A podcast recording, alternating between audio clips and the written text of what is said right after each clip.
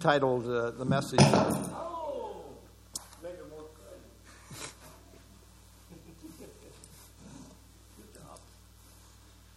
Maybe.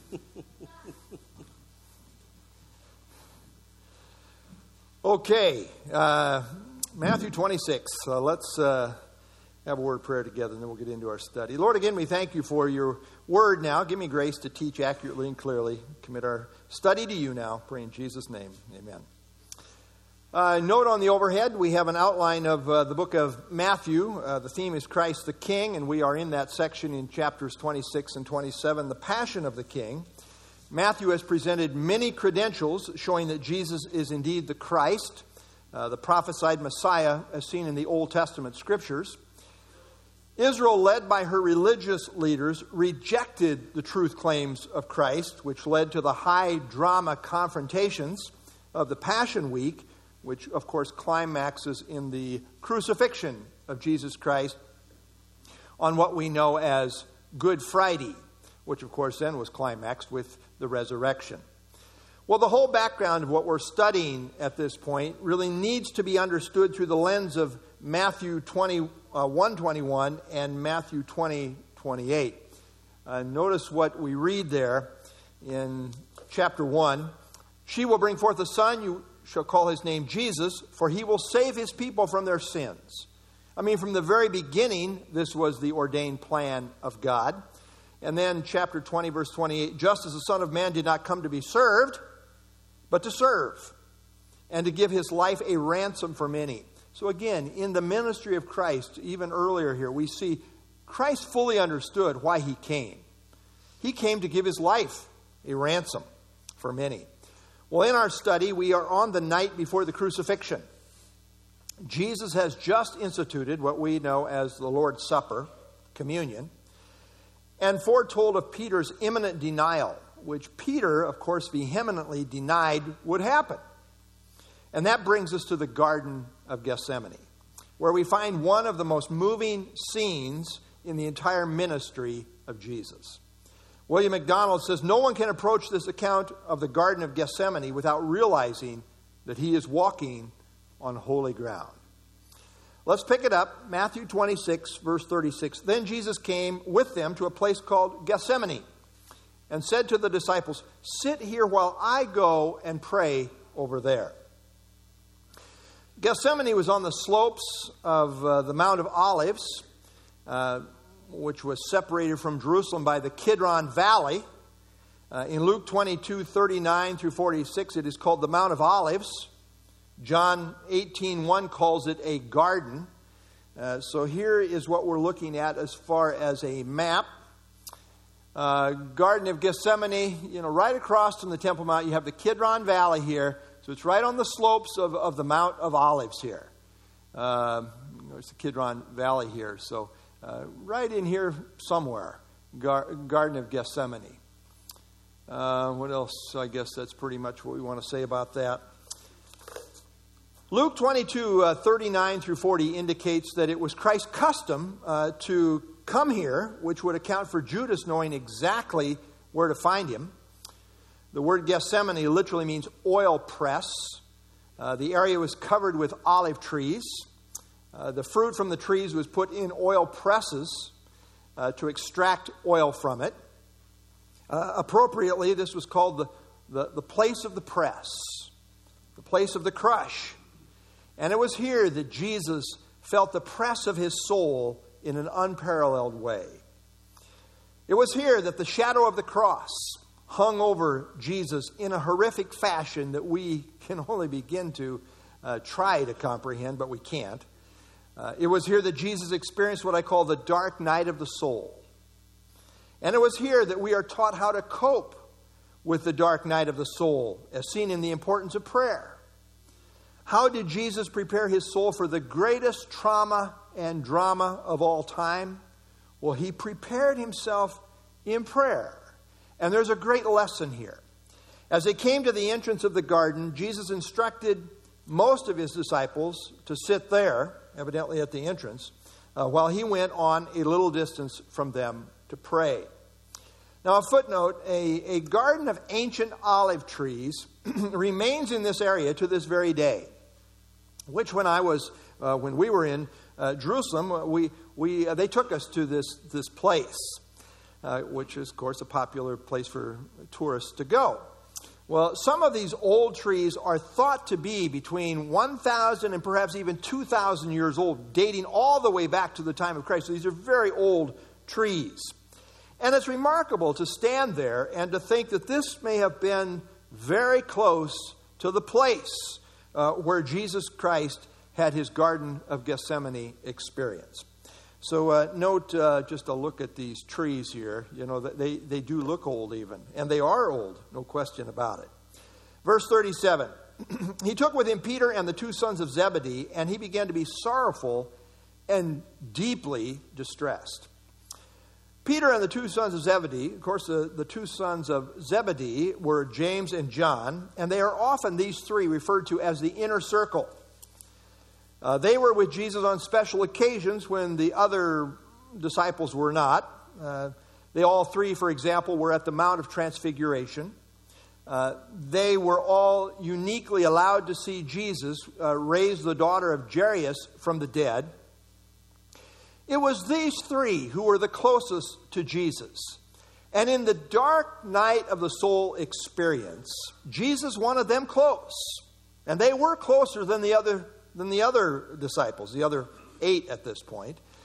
Uh, and we would expect them being the inner circle, um, John being the one that Jesus loved, but they was close to this whole inner circle. And it would be expected that they would hopefully be the most understanding and the most sympathetic during this most difficult time in Christ's life. But you know, uh, sometimes those closest to you let you down. Uh, sadly, being human, uh, people cannot always be counted on. I'm not always totally 100% faithful. You aren't either. We're all human. Jesus left the eight at the entrance, but then going on a little further with this inner circle of the three, he began to be sorrowful and deeply distressed. The word sorrowful depicts the idea of deep grief. Deeply distressed is the idea of greatly troubled.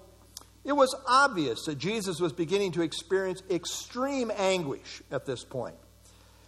And they didn't have to wonder because Jesus plainly told them what was going on inside of him.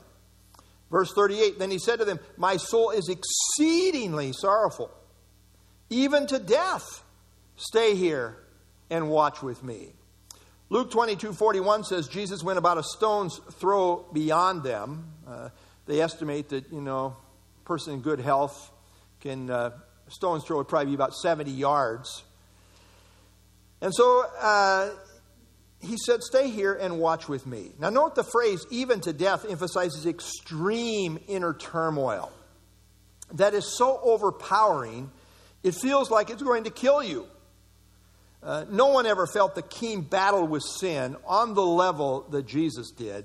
Truly, he was a man of sorrows, acquainted with grief and on a level none of us will ever know.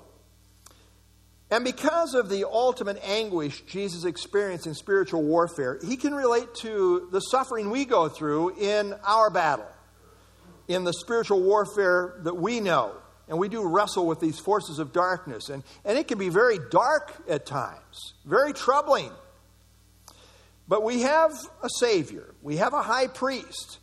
And we read in Hebrews chapter 4 we do not have a high priest who cannot sympathize with our weaknesses.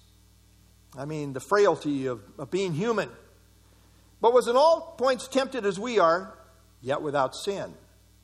Let us therefore come boldly to the throne of grace, that we may obtain mercy and find grace to help in time of need. And of course, this time of need is, is when we are, are facing temptation and we are struggling.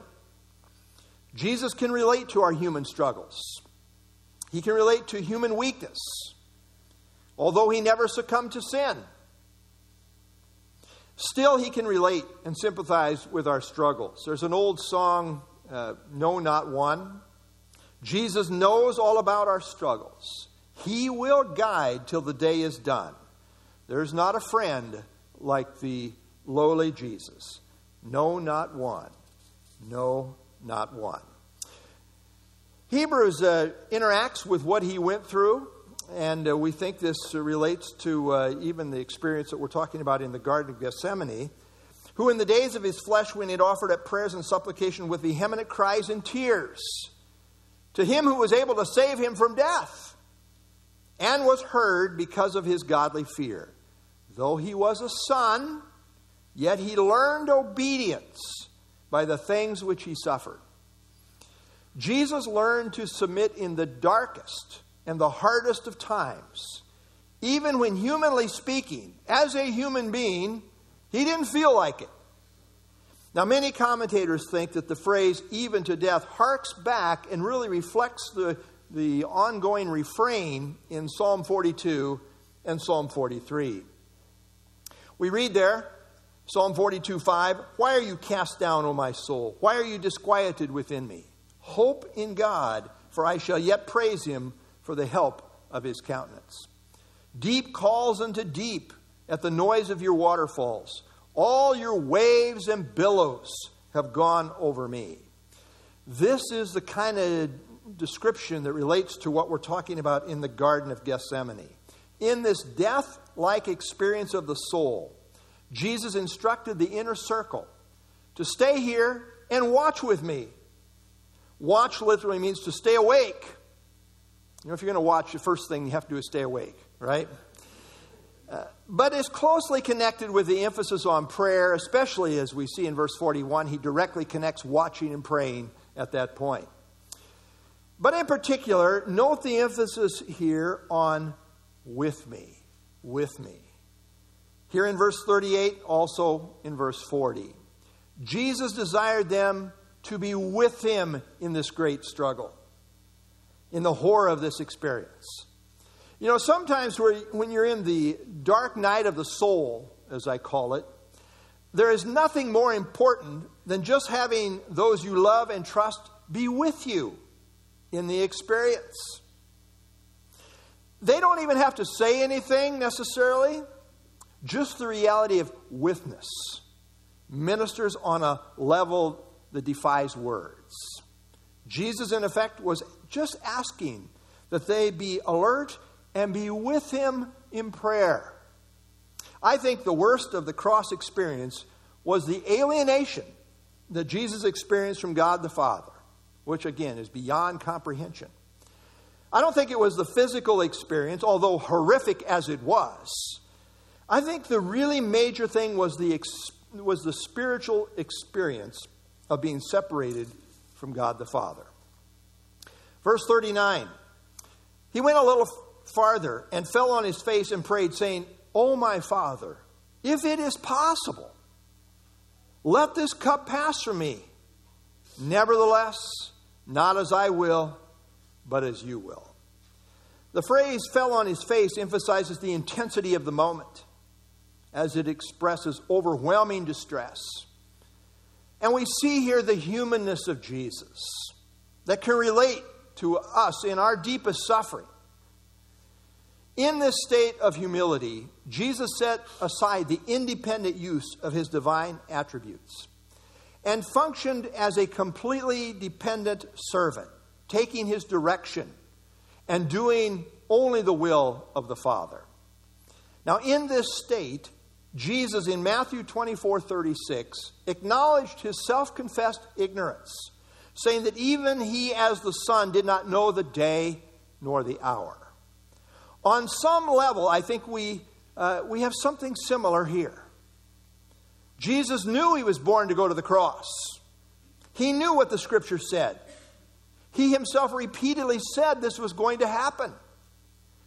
Yet, as the reality of the cross pressed in upon him, we see the very human side of Jesus, where he says, My Father, if it is possible, let this cup pass from me. In the intensity of the moment, this is how he humanly felt.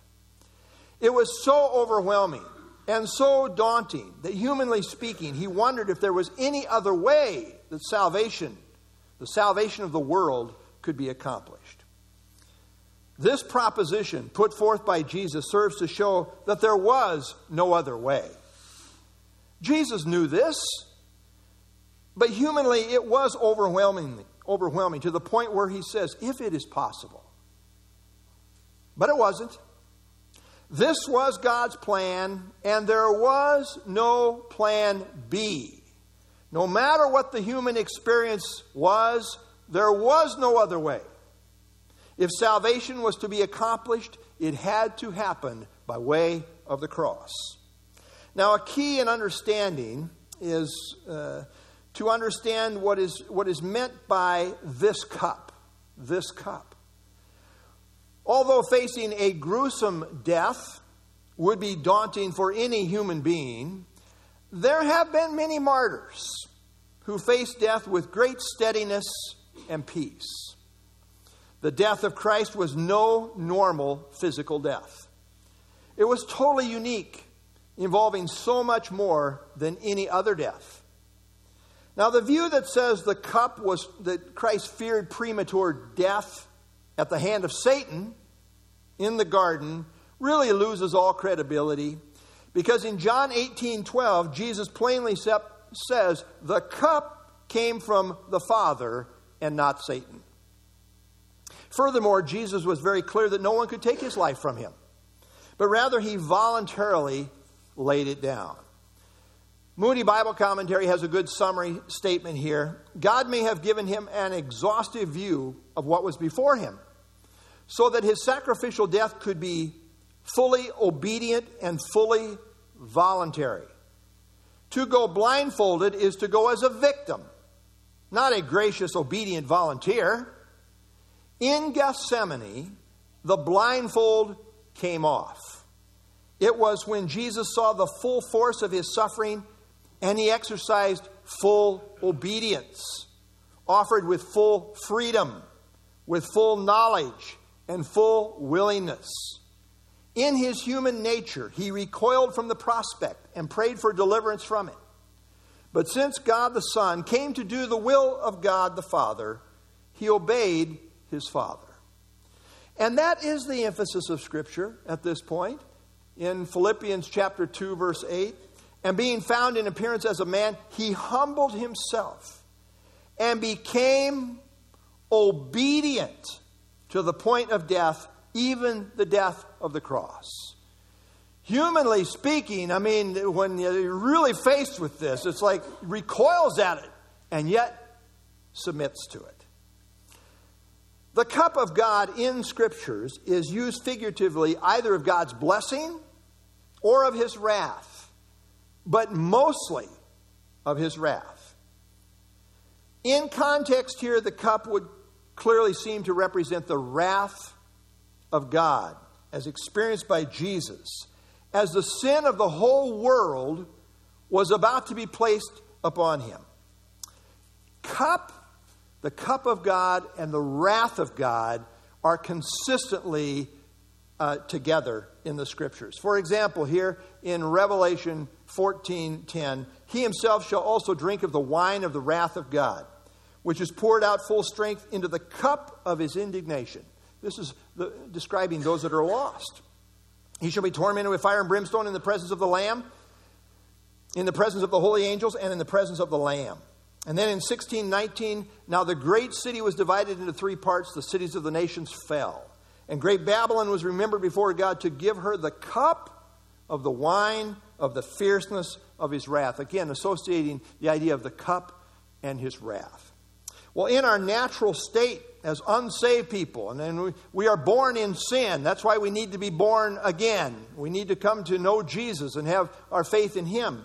But in our natural state, we are under the wrath of God. We read in John 3:36, whoever believes in the Son has eternal life. Whoever does not obey the Son, and really uh, the obedience of faith is the very first thing that we ever do to please God. Uh, and I think that's what we're talking about here. Whoever does not obey the Son shall not see life, but the wrath of God remains on him. If you are not a believer in Christ, the wrath of God hovers over you. And at some point, it will fall on you with full force if you don't come to have a saving faith in Jesus Christ. But the good news is that Jesus on the cross took our place and bore the punishment that we deserve. We read in Romans 5 9, much more than having now been justified by his blood, we shall be saved from wrath through him. Now, there is a $50 theological word that denotes the removal of God's wrath. Do you know what it is? Well, it is the word propitiation. It's a special word. It means to satisfy, literally, to satisfy. And at the cross, God's wrath against sin was satisfied. God accepted Christ's sacrifice as a worthy payment, a satisfactory payment for sin. We read in Romans chapter 3 whom God set forth, speaking of Jesus, whom God set forth as a propitiation by his blood, a satisfactory payment, satisfied the wrath of God against sin. Whom God set forth as a propitiation by his blood. H- how do you receive it? How do you enter into the, to this, uh, the good of this satisfactory payment? Through faith. Through faith to demonstrate his righteousness, because in his forbearance God had passed over the sins that were previously committed, to demonstrate at the, at the present time his righteousness, that he might be just, sin has to be paid for, uh, that he might be just and the justifier of the one who has faith in Jesus. 2 Corinthians 5:21 says God made Jesus, God made him who knew no sin to be sin for us. Galatians 3:13 says Christ became a curse for us. Habakkuk 1:13 says God cannot look upon sin. God is light and in him is no darkness at all. And so he can have no fellowship with sin. In making Jesus sin, the Father was completely separated from the Son, which, as I say, I believe was the worst part of the experience on the cross. And here's what was happening. Prophetically, in Isaiah 53, we read, Yet it pleased the Lord to bruise him. He has put him to grief when you make his soul an offering for sin. Isn't that interesting? You make his soul an offering for sin. Not just his physical body, but his soul an offering for sin. He shall see his seed, he shall prolong his days, and the pleasure of the Lord shall prosper in his hand. He shall see the labor of his soul and be satisfied. There you go. Propitiation. By his knowledge, my righteous servant shall justify many. He knew what was going on, and he willingly went through with it, for he shall bear their iniquities.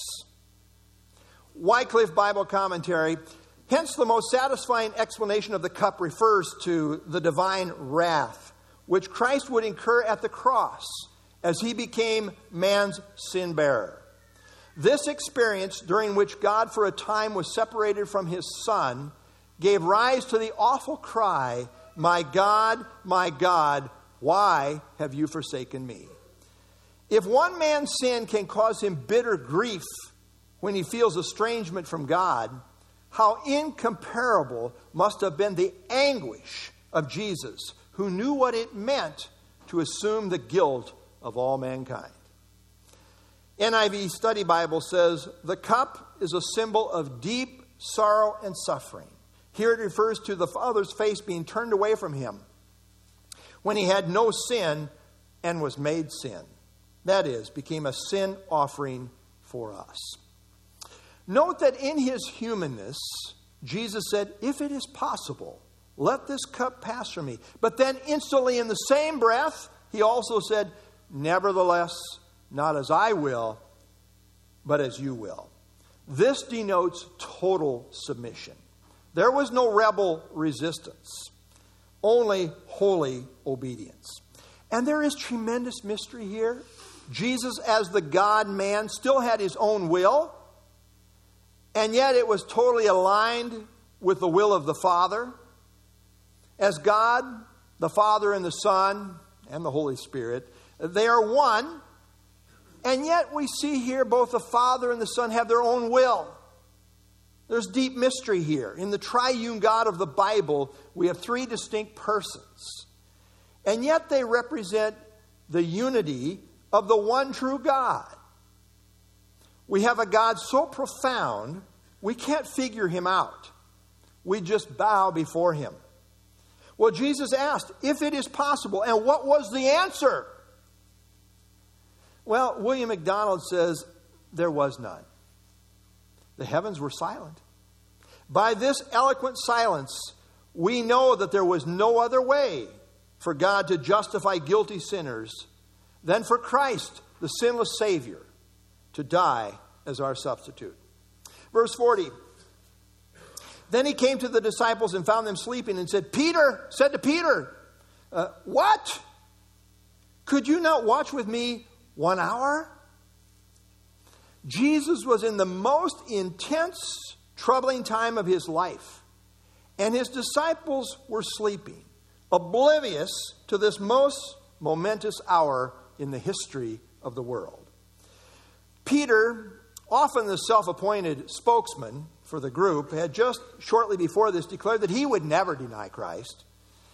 And then, of course, the rest of the disciples also chimed in. But if you're going to assume the, uh, the major spokesman position, well, then you better be prepared to be called out when you fail. Jesus very specifically called out Peter, but it is addressed plurally uh, to them all when Jesus said, What could you not watch with me one hour?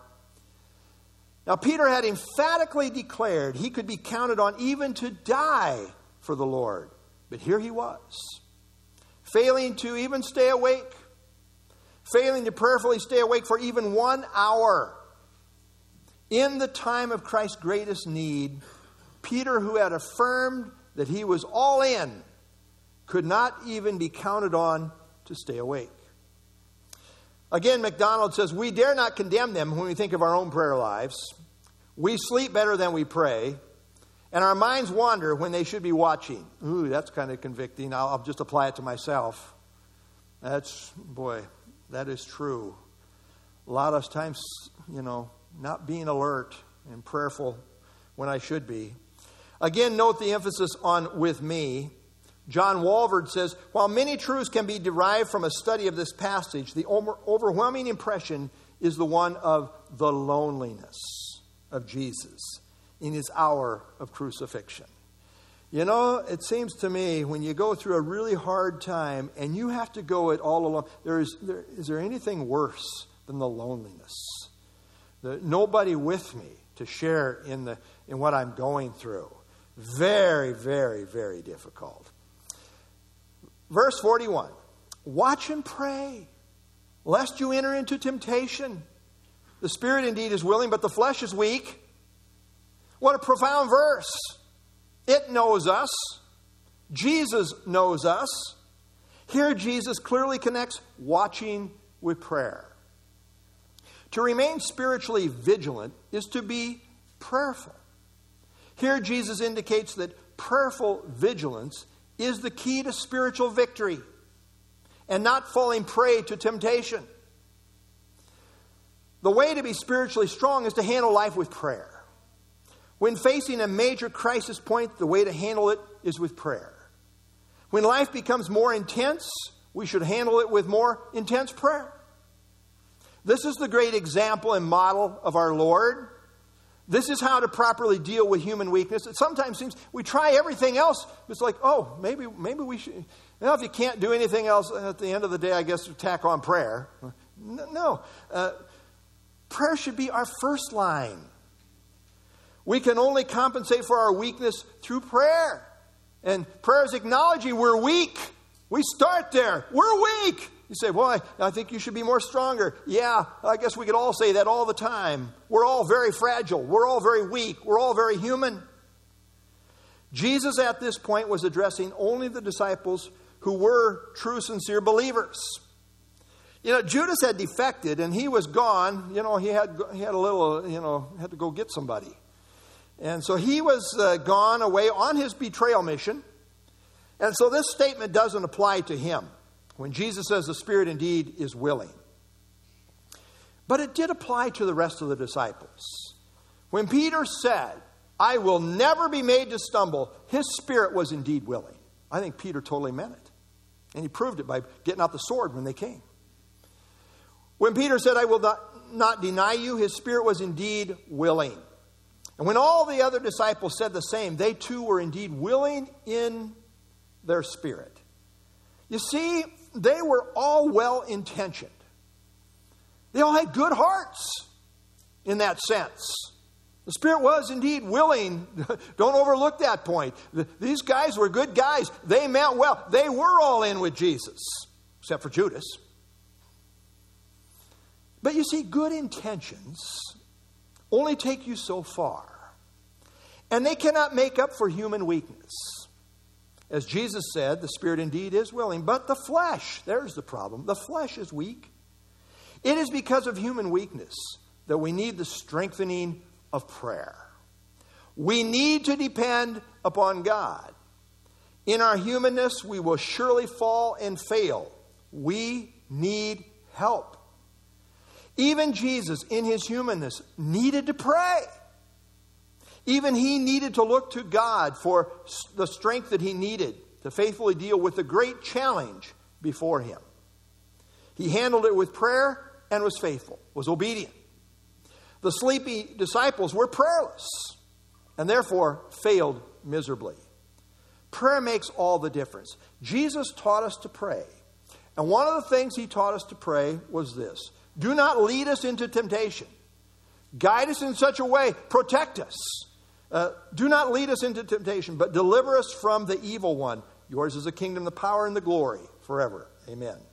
The sense here is that of guarding us and guiding us, leading us in such a way that He's protecting us so that we do not fall into temptation. We need His protective care. We are always in danger, and we need constant help. And so we need to constantly be in prayer, looking to God to strengthen and keep us. In terms of the disciples here, the ESV Study Bible says their temptation was to succumb to physical sleep and so fail in their responsibility to support Jesus. It may also point to the temptation to deny Jesus when he is led away to the cross. Verse 42. Again, a second time he went away and prayed, saying, Oh, my Father, if this cup cannot pass away from me unless I drink it, your will be done. Again, we see the humanness of Jesus and yet his total submission to the will of the Father. This mission was totally horrible to the point that, humanly speaking, Jesus did not want to do it and yet was yielded to the will of the Father. This serves to show us just how incredibly difficult it was to go to the cross. We really can't even begin to imagine what Jesus went through to secure our salvation. One commentary says in the first petition, uh, verse 39, the conditional clause is positive. In verses 42 and 44, it is negative, expressive of Jesus' growing awareness that the cup will not be taken away until he has emptied it. Verse 43 And he came and found them asleep again, for their eyes were heavy. Once again, he finds them sleeping. And this time, you know what? He didn't wake them. He didn't wake them up this time. Bible Knowledge Commentary, their sleeping and resting was in stark contrast to his agonizing and praying to the point of exhaustion and perspiration. He was lonely. For though the disciples were nearby, they were useless in their intercession. And indeed they were. We note that it is not recorded that God answered uh, Jesus, which in effect affirmed that there was no other option, as we've already brought out. But in this process, in a sense, there was an answer as brought out by Luke. We have this little editorial comment in Luke 22 43. Then an angel appeared to him from heaven, strengthening him. This reminds me of when Paul repeatedly asked the Lord to remove this thorn in the flesh, whatever it was, and, and the Lord said to him, My grace is sufficient for you. The Father, in this case, gave Jesus the strengthening grace that he needed in providing an angel to minister to him. God the Father would not remove the cup, but he did provide a strengthening angel to sustain Jesus in the strain of it all. And then, after the angel strengthened Jesus, Luke goes on to emphasize the agony of the experience, which continued beyond what we can comprehend. We read then immediately after this in Luke 22 44, and being in agony, he prayed more earnestly. More earnestly. Then his sweat became like great drops of blood falling down to the ground. So fervent was this prayer session that Christ's sweat became like great drops of blood. Now, we're not quite sure what this means. Uh, it is noted that the word like indicates similarity. So it could mean that his perspiration was so profuse it was like blood spilling out on the ground, not necessarily blood itself. But again, it's not totally clear. But it is clear that the struggle was extremely intense at this point and Jesus is handling it with prayer. He prayed more earnestly. Verse 44. So he left them, went away again, prayed the third time, saying the same words. Now, praying the same thing is not necessarily vain repetition. In Matthew 6 7, Jesus said, When you pray, do not use vain repetitions. Vain repetition is when you just mouth empty words in a ritualistic manner thinking that wordy counts for something.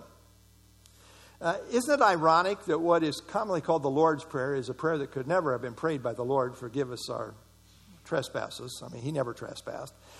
And uh, isn't it ironic that he says um, in that same context there, as he gives the, the quote unquote Lord's Prayer, uh, he says, Do not uh, use vain uh, repetition. And yet, this is one of the worst cases of uh, vain repetition where people just mindlessly uh, quote the quote unquote Lord's Prayer. Talk about vain repetition. Uh, we are not to do that. Uh, Jesus said that vain prayers, those that are praying vain prayers, think that they will be heard for their many words. You know, it counts. I, I, have said the words, a long, wordy prayer. You know, you don't have to be wordy. I, I used to have a professor who used to say, long in private, short in public. Uh, pretty good counsel. Uh, so there is such a thing as mindlessly, just vainly repeating words. You know, it's kind of like I used to have assignments in Bible college. You had to have so many words in your paper. It's like just filler words, right? I have paragraphs, just filler. I mean, you weren't saying a thing, but I had to have so many words. Uh, we don't want to do that with God. Don't just vainly repeat words. But there is such a thing as repeating the same thing in a sincere way. Repeating the same request before God from the heart because it is the overwhelming issue on your heart. And that is where Jesus was coming from here. Once again, we do not see a direct answer from God the Father. Three times Jesus intensely took this to the Father in prayer, and three times received, in effect, silence which was rightly understood as no. There is no other way. Sometimes the answer to our prayer is no. And sometimes that becomes obvious in that no other door is opened. Yet, as I already indicated, God did answer in the form of providing an angel to strengthen Jesus. And beyond this, the Bible indicates that Jesus' prayer for deliverance was heard and was ultimately answered in the resurrection. You see, sometimes God answers prayers the way we ask for and the way we hope for, but sometimes He answers in a different way than we intended. Uh, notice what it says if you read carefully in Hebrews 5 7. Talks about in the days of his flesh when he offered up prayers, supplications with vehement cries and tears to him who was able to save him from death and was heard. In what way was he heard? Well, I think the answer is seen in what we call the, the Psalm of the Cross, Psalm 22. Deliver me from the sword, my precious life from the power of the dog. Save me from the lion's mouth and from the horns of the wild oxen. And then it says, You have answered me. Well, how was this answered? This prayer for deliverance in relationship to the cross. Well, it was answered in the resurrection. Goes on to say in verse 22, I will declare your name to my brethren. In the midst of the assembly, I will praise you, which is used in the context of the resurrection, as seen in Hebrews chapter 2. What a great contrast is drawn in this text. over against the threefold denials of Peter is the threefold petitions of Christ. Peter's great self confidence needed no prayer, but Christ in his troubled soul was driven to intense prayer, each time yielding to the will of God the Father. Again and again, we have to come back to God's will and not ours. Again and again, we must come back to not as I will, but your will be done. This is what Christ modeled for us. Verse 45 Then he came to his disciples and said to them, Are you still sleeping and resting? Behold, the hour is at hand, and the Son of Man is being betrayed into the hands of sinners. The question, Are you still sleeping? is probably to be understood in an ironic sense with the idea that their opportunity to be useful in the time of crisis has now passed them by. There would be no more time to prayerfully prepare for the coming challenge. Time was up. Behold, the hour was at hand when the Son of Man was being betrayed into the hands of sinners. There comes a time when the time for preparatory prayer is over. They'd missed their opportunity. Consequently, they had been no help to Christ. They were personally totally unprepared for their time of testing, which now lay straight ahead. D.A. Carson says doubtless Jesus could see and hear the party approaching as it crossed the Kidron Valley with torches and climbed up the path to Gethsemane. The sleepers for whom he would die have lost their opportunity to gain strength through prayer. By contrast, Jesus prayed in agony, but now rises with poise and advances to meet his betrayer. Again, there seems to be a play on the idea of three throughout this whole context. Jesus told Peter he would deny him three times, verse 34. On three occasions, Jesus found Peter and the disciples sleeping. Perhaps a connection is being drawn between the three times sleeping and three denials. In contrast, Christ prayed in earnest three times and emerges now ready to go to the cross. Arousing the sleepers, Jesus then says, verse 46 Rise, let us be going. See, my betrayer is at hand. Jesus knew what was happening and knew there was no way around it. He had to go to the cross in keeping with the will of the Father. And now he was prayerfully prepared to do so. Thomas Constable says Jesus had prayed and now met his temptation with strength and dignity, and he overcame it. The disciples had slept and now met theirs with weakness and fear and fell before it. Jesus did not rise in flight or retreat, but rather went forward, prepared to now face the betrayer and the mob with him. Jesus did not cower or react hysterically but rather responded with poise and dignity as one strengthened and resolved to do the will of God. J. Vernon McGee says, It is impossible for you and me to enter into the full significance of Gethsemane.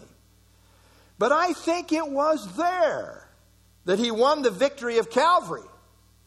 David Guzik says, If Jesus failed here, he would have failed at the cross. His success here made the victory at the cross possible. The struggle at the cross was first won in the prayer in Gethsemane. I think they are right. God works through prayer. The greatest victory in the history of the world, as seen in the cross, was made possible through agonizing prayer in Gethsemane. The victory of the cross was first wrought in prayer in the garden. What we have here is a grand lesson on the essential and important place of prayer in the great struggles of life. You having great struggles? The Bible says if, if anyone's weak, let him go to the elders, the strong men of prayer, let them pray. There's power in prayer. God works through prayer. Really, there's power in God, but He works through prayer. This is how we cope. As we go along, we see Peter got the message. Peter got the message. He writes in 1 Peter chapter 4 verse 7, the end of all things is at hand. Therefore be serious and watchful in your prayers. I mean, is Jesus coming right to the end? What's the end of Prayer. Peter says, the end of all things, pray. Casting all your care upon him, for he cares for you. How do you prepare for a major testing time? How do you prepare for the dark night of the soul? You cannot improve on what Jesus modeled. You want those close to you to be with you, and you want them to watch in prayer with you. There is a reason the Bible says pray without ceasing. This is where the battle is won or lost. Prayer is the great work behind all else that is done. Prayer is the great work. Someone has observed that Jesus performed his mighty miracles without an outward sign of strain. But when it came to prayer, we read that he offered up prayers with loud crying and tears. And being in agony, he prayed. We all need prayer, and we need it constantly because we are constantly dependent upon God for our strength. And it is work. The great work is prayer. People say, What can I do to serve? Often, I mean, prayer rarely comes up. You know, you say, uh, Pastor, what can I uh, do to serve? Can I pray? no, nobody ever says that to me. And yes, this is, the, this is the greatest thing we can do. How much effort do we really put into prayer? I mean, do we really work at it? Someone has said if you want to put a Christian to shame, just ask them about their prayer life. Now, there are exceptions. Praise the Lord for strong prayer word, and, and we have them. But all too often, this is the case. Charles Spurgeon is often referred to as the Prince of Preachers. He ministered at a Baptist church in London called the Metropolitan Tabernacle. Under his ministry, through the course of the years, about 15,000 people joined the church under his, under his ministry. It was the largest independent church in the world in his day. Well, one day, some young college students made their way to London to hear Spurgeon preach. And, and often they had so many visitors that they would tell the, the people of the church, please, uh, why, why don't you, you know, leave? They had only a sanctuary seat about 5,500 people, so uh, why don't some, uh, why don't a thousand of you leave so we can let the visitors come in? Any volunteers? Nobody, I'm just kidding. They, they, would, they would accommodate. But arriving early, these college students found the, the place locked up, and suddenly a stranger approached and asked them if they would like to see the heating apparatus of the church. They hadn't come for that, but they agreed to go with him. He led them into the building and down a long flight of stairs into a hallway. And at the end of the hallway was a door that opened to a large room filled with 700 people on their knees praying. The stranger who had just happened to lead them there was Spurgeon himself. And he said, This is the heating apparatus of the church. Leonard Ravenhill said, No man is greater than his prayer life. The pastor who is not praying is playing. The people who are not praying are straying. We have many organizers, but few agonizers. Many players and few payers. Whoops, nope. Many players and payers. uh, few prayers. Many singers, few clingers, lots of pastors, few wrestlers, many fears, few tears, much fashion, little passion, many interferers, few intercessors, many writers, but few fighters. Failing here, we fail everywhere. So said Leonard Ravenhill. Well, God help us to be people of prayer. The Father has never forsaken his own. Don't you love it? The Lord promises, I will never leave you nor forsake you. Though I walk through the valley of the shadow of death, I'll fear you are with me. He'll never leave his own. Yet the Father forsook his Son so that he might never forsake us. And the Son accepted this cup so that we might be with him forever. Philip Bliss wrote, Man of Sorrows, what a name. For the Son of God who came ruined sinners to reclaim. Hallelujah, what a Savior. And William MacDonald says Before we leave the garden, let us pause once more to hear his sobs, to ponder his sorrow, and to thank him with all our hearts. Indeed, let us thank him with all our hearts. Let's stand and have our closing song.